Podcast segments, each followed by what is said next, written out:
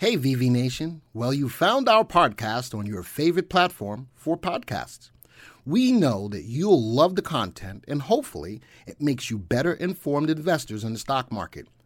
Be sure to follow us on social media. You can go to YouTube, Facebook, Reddit, and Instagram. Just search for VectorVest, and remember, we do the work, you reap the rewards.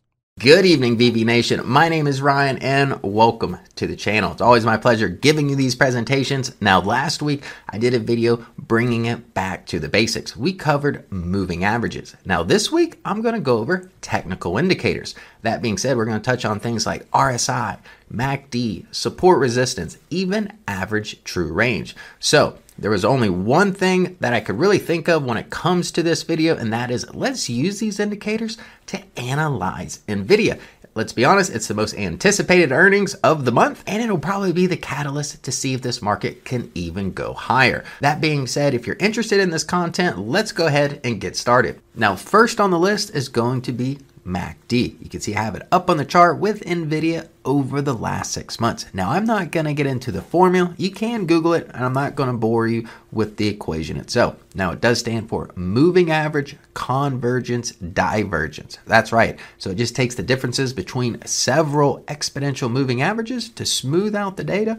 And then on top of that, we do have a histogram bar measuring momentum. That's the easiest way that I can explain M A C D. Now, M A C D is used by a lot of investors out there. It's a very simple yet effective method. You can see here the M A C D line represented by this blue line here and the signal line represented by the white line. Now, all we're looking for when it comes to M A C D is simply the M A C D line crossing over the signal line. It's kind of like looking at moving averages. Now, if we take an example back here in November, we see the M A C D line cross the signal line back on November third here. The price action was around four fifty that close. And if we look at the crossover to the downside, which occurred on November twenty-eighth, that close was around four seventy-eight. So you can see with the crossovers over the last six months, it happens pretty frequently. So this is an indicator typically used by swing traders. It was back on the eighth of January when price action was at five hundred twenty-two dollars at close, which is currently sitting at seven hundred twenty-six dollars. Now down below, we do have the histogram bars here, which simply looks at the momentum of price. So when momentum starts to wane, the histogram bars would start to shrink. Now, if that momentum is to the downside itself, the histogram bars go into the negative. Now, the histogram bars are an oscillator, and the point of oscillation is at zero. So anything with a positive rating just means you would be more bullish on the position. Anything with a negative rating means that you would be more bearish on that position. All right, next up on the list is support and resistance lines. Now, support and resistance lines, after you utilize them for a little bit, you can actually learn to just draw them yourself. So for example here, I'm looking at price action of NVIDIA, and the method behind this, if I use a horizontal line, I'm simply connecting tops. You see here we got one touch here, another touch, three touches, finally broke above that. We see that buying pressure there. Nice strong bullish candlestick. Now in addition to that, I do see a line here. We have one touch here on the top, one touch here on the bottom.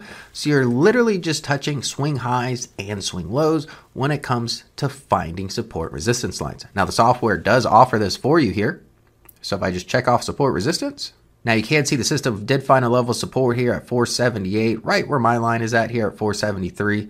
Now support is a zone. It's not an exact number. So you can see here, you can see the zone, that shaded in area. So just keep that in mind that you want to actually break the zone, not just the line itself. And that's typically where investors make mistakes when it comes to using support resistance lines. Now in the software, like I said, it does a lot of the work for you. If I simply right click on it and go to change settings, you will see some settings here. You can go into the amount of data used. Typically the standard is going to be the last three hundred bars or candlesticks. Now the next is the number of required touches. Typically the more touches, the stronger the level of support or resistance. So if we change this figure here, you can see it remove this one line because it only had two touches. However, it kept the bottom line here because it met that requirement. As well, you can see the size of reversals here. So, so if you play around with this, you will see that the lines change depending on what type of requirements you're looking for. However, you will notice that most of these lines here do coincide with the two lines that I was able to point out just by looking at the chart. Now, support resistance zones are also known as supply and demand because that's typically where price action is finding high levels of demand or supply of that position. So now we have A T R, or average true range. So I'm just going to read you this definition real quick. It is the average of true ranges over the specified period. Now, A T R measures volatility, taking into account any gaps of the price movement. Typically, the A T R calculation is based on fourteen points, whether it be intraday, daily, weekly, or monthly. Points being just candlesticks. So in the VectorVest seven software, at no surprise, the default setting is going to be a fourteen day average true range. Now that being said, what A T R is most commonly used for, at least in my experience, is finding an appropriate stop price. Now, A T R measures volatility, so therefore if the stock is more volatile in nature, you're gonna have to utilize a stop price that's a little bit more wide. Otherwise, you'll just be stopped out pretty early in the position. Now, most commonly used, you would take A T R and you would multiply that by either one point five or up to three, depending on your risk tolerance. That is the easiest way I can explain A T R. So that being said, if I take A T R right now of NVIDIA, it's currently at twenty-four dollars. We'll just round to twenty-five for easy math. Now, if I take that and multiply by one point five, that's gonna bring me to thirty-seven dollars and fifty cents. So I would just take that and subtract it from seven twenty-six, and that would be my stop price. Now, this is a commonly used method, not one that I'm saying you have to use, but it's something to think about when utilizing positions in general and placing the proper stop price of that position. Now, the last indicator I want to go over is probably the most commonly used out of all of these technical indicators besides support and resistance, and that is going to be stochastics. Now, stochastics does a great job in telling us if something is overbought or oversold. And let me explain that a little bit. Now, R S I is on a scale zero to one hundred. Now, if the R S I gets down to about twenty, that's typically an oversold situation, and when traders potentially look at getting into position. Now, when R S I gets at eighty or above, that is over. And that's typically when traders want to start considering taking profits off the table. Now, as far as R S I itself, the most two commonly used numbers is going to be an R S I two period or an R S I nine.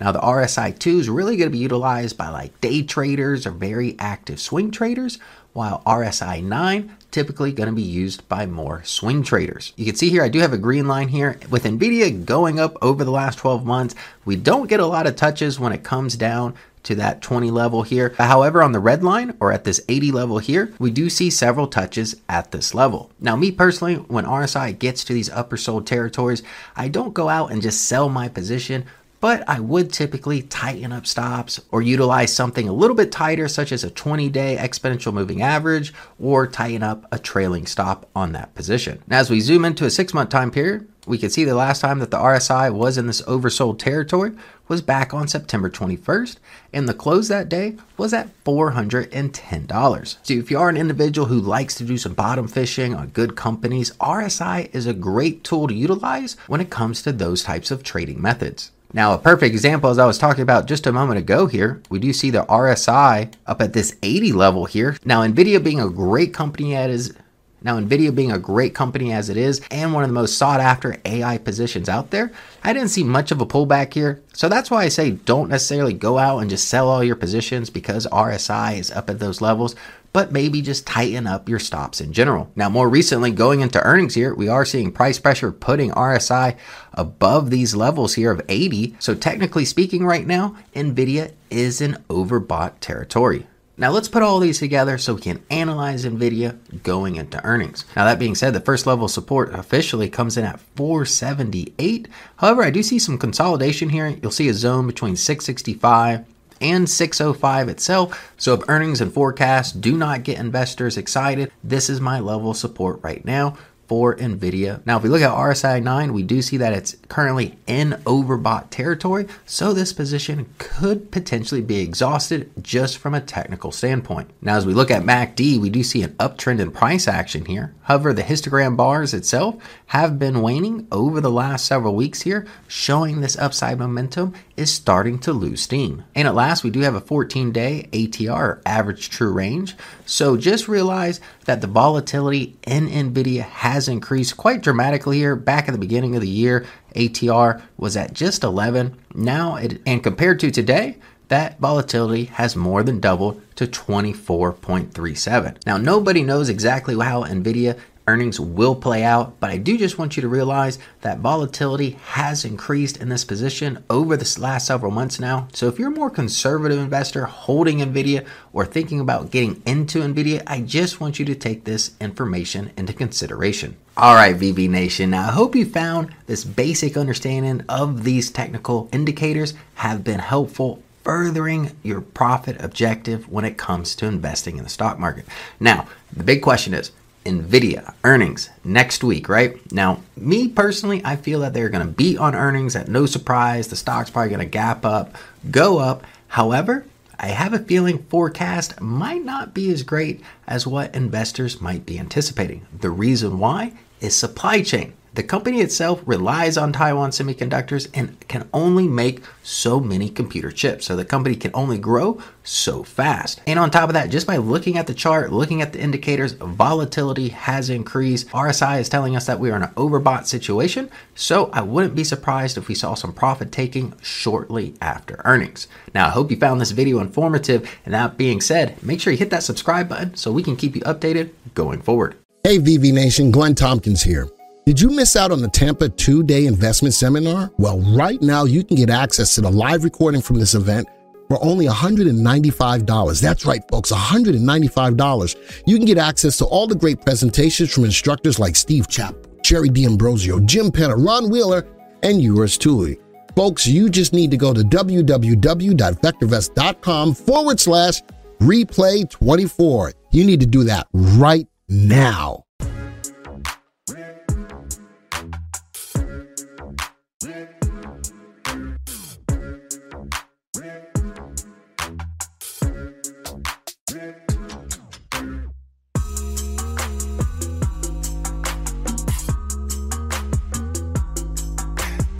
Thank you for supporting our podcast and for being a part of V V Nation.